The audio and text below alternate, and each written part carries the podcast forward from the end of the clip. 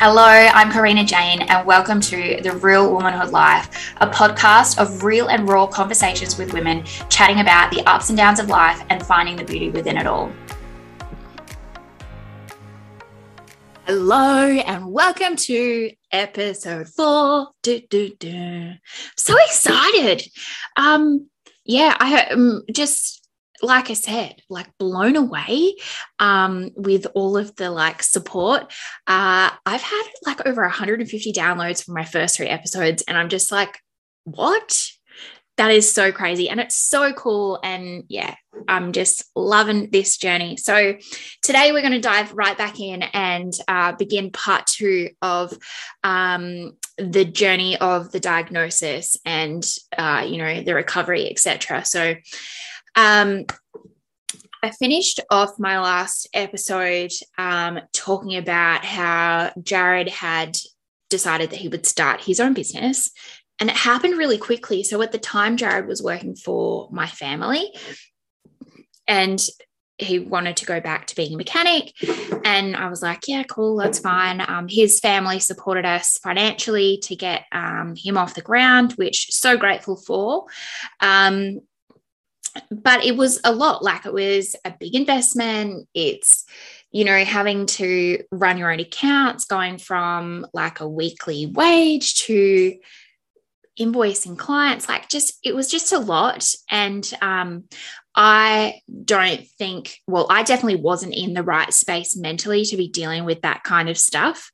Um, and so he'd come home from working away for a couple of weeks and it was a Sunday night and I was due to fly to Perth the next morning to meet my brother who was flying over from Melbourne. So this is like pre-covid.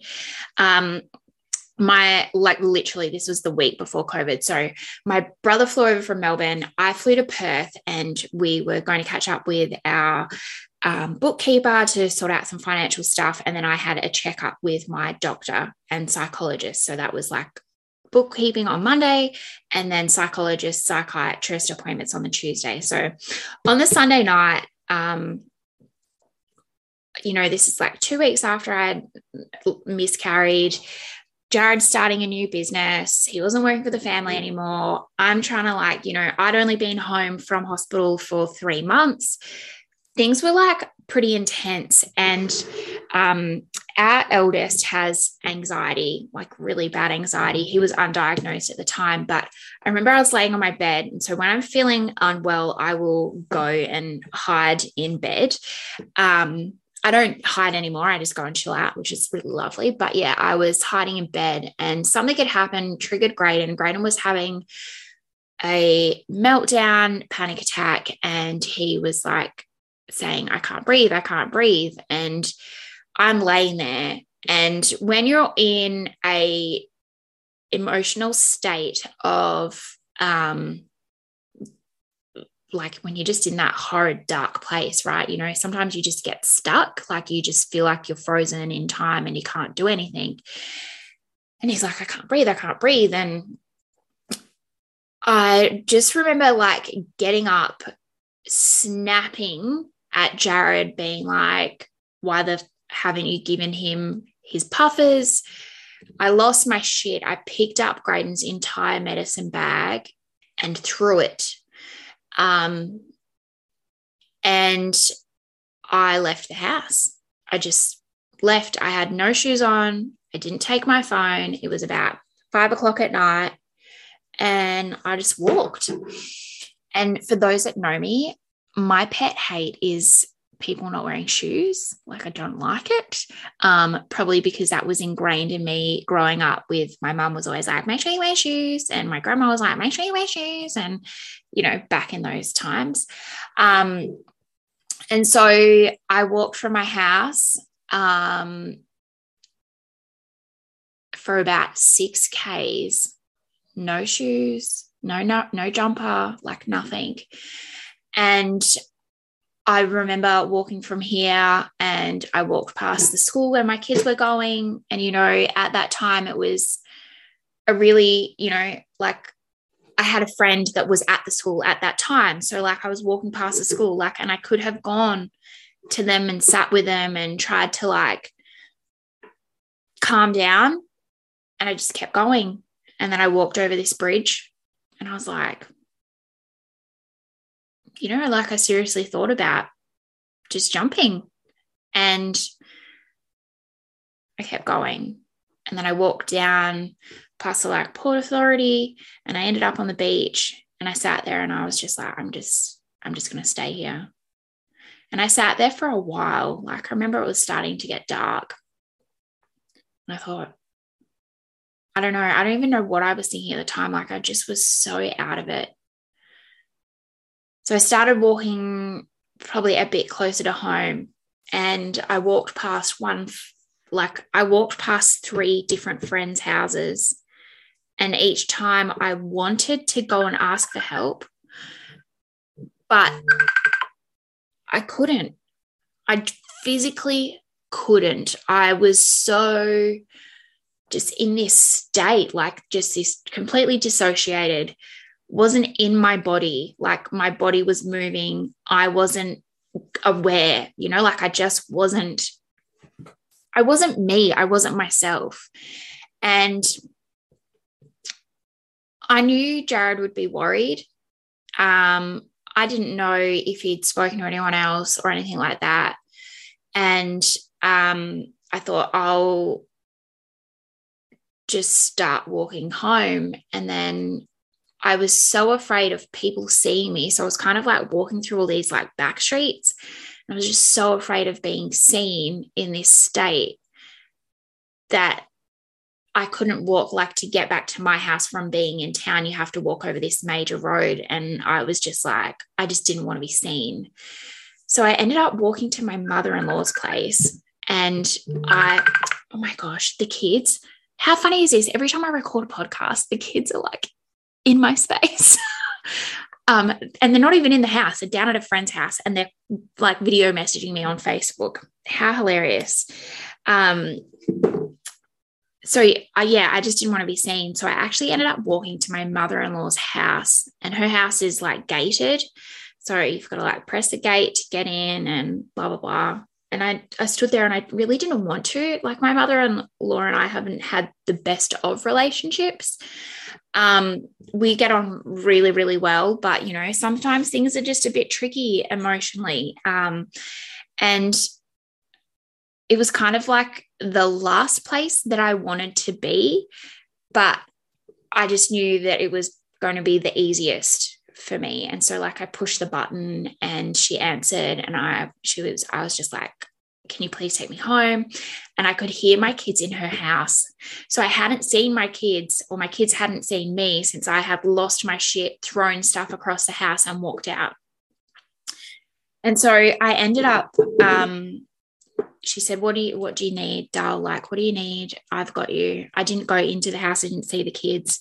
I just said, Can you just take me home? And so she rang Jared and told him that he that she had me and she drove me home. And I remember just coming home and Jared was trying to talk to me. And I just was like, I don't want to be here anymore. I don't want to do this anymore. I don't want to, like, you're all just better off without me um my life like your lives would be easier without me. And you know he's like sitting there like crying at me going like karina this is not like i love you. I want to be with you. I want you here. I want this. And blah blah blah. But i was just in this state where it didn't matter what anyone said. I just couldn't hear it yet like let alone feel what they were trying to say to me. Like i just was not present. And um you know, thankfully, like we knew that I had to go to Perth and I was seeing my doctors and stuff like that. So I didn't see my kids. And so I flew to Perth next morning. And after you've had a breakdown like this, um, it really shakes you. Like it takes a while for you to come back to yourself. And so I went and did all the things with my brother. I don't really remember the things that we did. I know the places that we were going. Um, he was driving, thankfully, but like I was kind of just like doing the things, but I wasn't present. And um, on the Tuesday, when um, we saw my psychologist first, um, my I um oh gosh, it just like it's just not flashbacks for me right now, but it's just really intense having to go back through all of this stuff. But I suppose, like at the end of the day, I really just want to share it because I want other people to know that it, that if you're really struggling and you're going through stuff like this, that I get it and I feel you and I hear you. And, you know, you can get through this. Um, because it is possible, like, and you are so loved. Um, I think at the time I just wanted people to say to me, like, like I've got your back. But I was so busy having everyone else's back that I didn't even have my own back. Like I had no faith in myself. Um, yeah. So when I went and saw my, so I had to see my psychologist first so she does like the counseling stuff before I saw my psychiatrist who does the medication and the diagnosis. And so I saw the psychologist and she's like, So what's been going on? And told her about the miscarriage. I told her that I'd been walking, blah, blah, blah. And she's like, Look, I don't really feel like you're in a safe state. You can't really make decisions for yourself at the moment because you're just so not, you're just not present. Um, you're not safe. And I was just like, yeah, okay, fair. But like, what do you want? Like, what do you want me to do with that? Um, and she said, you know, see a psycho, see a psychiatrist, and like, let's see what happens. And so, I went and saw my psychiatrist, and just completely broke down. And she's like, Karina, you can't go home. You, I, we need to, you like the best thing for you right now is to be back in hospital. And again being like completely out of it and just not aware of what's really going on around me i just said to my doctor i was like i just need a few minutes. Like can i go and call my mum? And i've like rung my mum and i was just so upset. And i was like mum i have to stay. I can't leave. Blah blah blah. And she's like okay babe. Like whatever we need to do like it's fine. I've got you and she's like rung my sister who thankfully at the time literally worked like five minutes from my doctors. And um my poor brother like so my sisters come to me because they were like you know it's just not safe. You're not safe on your own. Like you need to be with people. And um it was just i just remember the emotions from then. Like it was so intense and so my sisters come to me, which is just so amazing. And I'm so grateful for that. My poor brother, he's come back. He'd gone to go get my jacket um, that we'd left at the bookkeepers the day before. And he's come back and he's like, dude, what's going on? And everyone was just like, yeah. My family, I'm so grateful for my family. I'm so grateful for my friends. So, pretty much from Tuesday, I had Wednesday um, I woke up Wednesday morning, I was readmitted back into hospital. And it took me, it took me a few days to really come back to me. Um, it was, yeah, it's a, it's a really, it's so hard to explain to someone who may not have experienced before.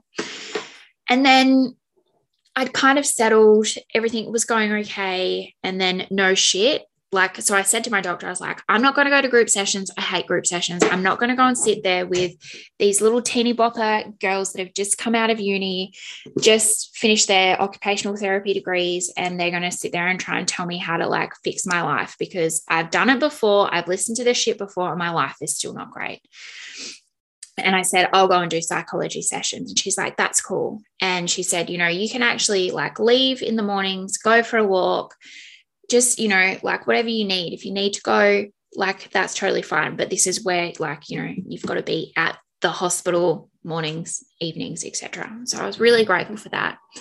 And then you wouldn't fucking believe what happened COVID. So I checked in on the Wednesday. Oh, yeah, on the Wednesday when I checked in, my husband rings and he goes, Our house has been broken into. Some asshole stole like so all of my jewelry that I wasn't it like the only jewelry that I had when I got home was the jewelry jewelry that I was wearing when I left. Um, so they went through and like smashed windows and did all this shit, and it was fucking hard. Um, but yeah, so that happened on the Wednesday. And then on the Sunday, um, people were starting to talk more and more about COVID. And we were like, oh, that's really weird. Anyway, by Monday morning, um, I was supposed to go with my dad that morning because my pop had passed away the year earlier, like the March prior. And um, my dad and his sisters were going to fly to New South Wales to go and um, scatter my pop's ashes. And so on the Monday, we were going to go to my grandma's church and I don't, don't know, I think it's like the increment or something. Like, anyway, they were putting some of his ashes into the earth of the church. Um, and so I was going to do that. And so I was saying to the nurses, look, I need leave, blah, blah, blah. And they're like, you can leave. Um, but we don't know what's happening. So I had to leave before lunchtime because when I came back at lunchtime, the hospital was on lockdown. That was it. So I had gone from being able to have this freedom throughout the days to go and do as needed. And then it was like lockdown. We were only allowed to leave between like 4 and 6 p.m. Um, and we weren't allowed visitors. And it was just shit. It was absolutely shit. So imagine being like pulled away from your family, allowed some freedom, but then also not allowed to go and do anything else. Like it was literally locked in four walls and it was horrid. Um, but that's, you know, I think I'm actually really grateful for COVID in that sense because what happened was very quickly with work, um, we had to work out what was going on with the shop, like what we could and couldn't do um, with the state lockdown, etc. And um, that kind of like brought me back because I was like, okay, I've got, I wasn't like, I feel like I want to say in that like the Grinch, I wasn't wallowing in self pity. Um, I kind of, you know, got my shit together and was able to focus on that. Um, but it kind of got to the point like one morning where um, I really wanted to come home. When I was in hospital, weekends were really hard, really, really hard. Um, that was when, like, I've had enough. I want to come home. And of course, I'd be trying to sort out medication. And I wasn't allowed to come home just yet. So I came home um, this Sunday morning. I remember, like, one of the guys going, Oh, it sounds like such and such has got a temperature and whatnot. And I was like, Fuck, crap. I want to get out of here so bad. Um, and I rang my husband. I'm like, Jared, I want to come home. Like, I want to discharge myself and come home. And he's like, You can't. Like, no, you're not. And so I did what all good wives do. I rang my mum. I'm like, Mum, I want to do this and you can't judge me because you do this all the time. And she's like, What do you want to do? I'm like, I'm discharging myself from hospital and I'm coming home. And she goes, But you, and I was like, you can't tell me I can't.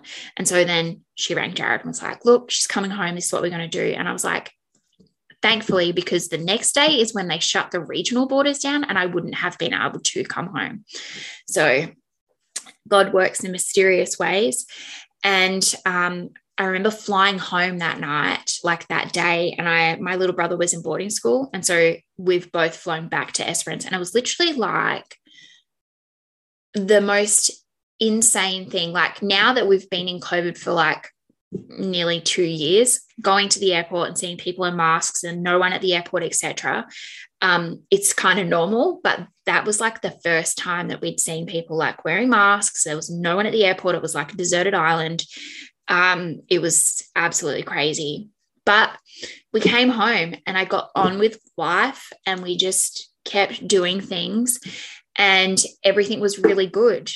But what had happened was I never took the time to actually recover and process what had happened back in March because I'd had like three days in hospital and then COVID hit. And then it was like I was back on, you know, but I wasn't being me.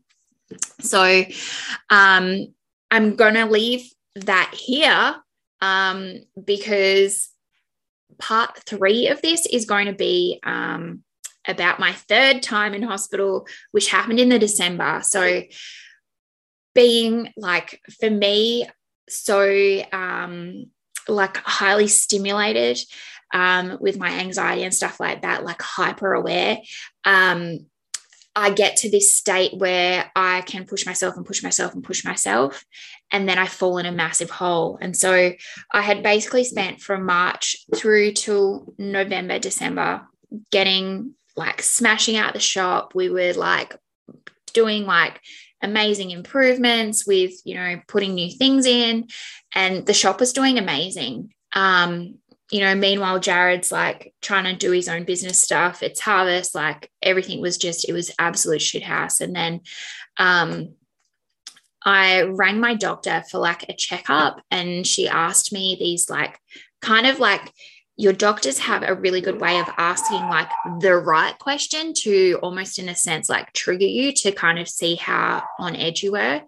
And um I'd seen my GP and he's like, Oh, I don't really like where you're sitting, like on, so they do this like K10 thing. It's like, I don't really like where you're sitting on this. Um, let's check with your psychiatrist, checked with my psychiatrist, and they're like, you need to come back to hospital and we need to sort out your medication. I was like, are you kidding me? I wasn't sleeping, I wasn't doing all this stuff. So, yeah, we'll chat about that in the next episode. Um, but you know, this is life. And I suppose I wanted to share a couple of really cool things that have happened in the last 12 months because being in hospital like last week, so five days ago, it was my one year anniversary of being home, being home for 12 whole months with coming off of two out of my three medications, working, launching my business, doing my NLP training, like all of these really amazing things have happened in this last 12 months. And so I know that all of the heaviness, like all of that crap that I'd gone through was everything that I needed to get me here. And that's what I mean. Like there's, there is like so many things that you can learn from the darkness that allows you to see the light and feel gratitude and all of that kind of stuff. Like it's just hold on, that's I'm just like just for if you're out there and you're struggling, just hold on, like hold on and find someone who will listen, someone who will, you know, be there for you. Yeah, anyway, I'm to leave it there. So, dudes, episode four, holy moly. Um, it was a bit of an emotional ride to go back through there, but I'm really glad that I've done it. Um, that story's out there now. Um, and yeah, I cannot wait to share episode five with you. So we're off on um, holidays next week. So I may or may not record an episode while we're away. Um, but yeah, I cannot. I'm just so excited to share. So have an amazing Christmas and I will speak to you soon. Guys, thanks so much for tuning into today's episode of the Real Womanhood Life podcast. Honestly, I've said it so many times. I just love having you here. I love having these conversations. And if you love listening, make sure you leave a review. Uh, share my podcast in your socials. You can find me on Instagram at withlove.karinajane. I am just, yeah, in awe of this amazing community and all of the support and love that you give me. So, till next time.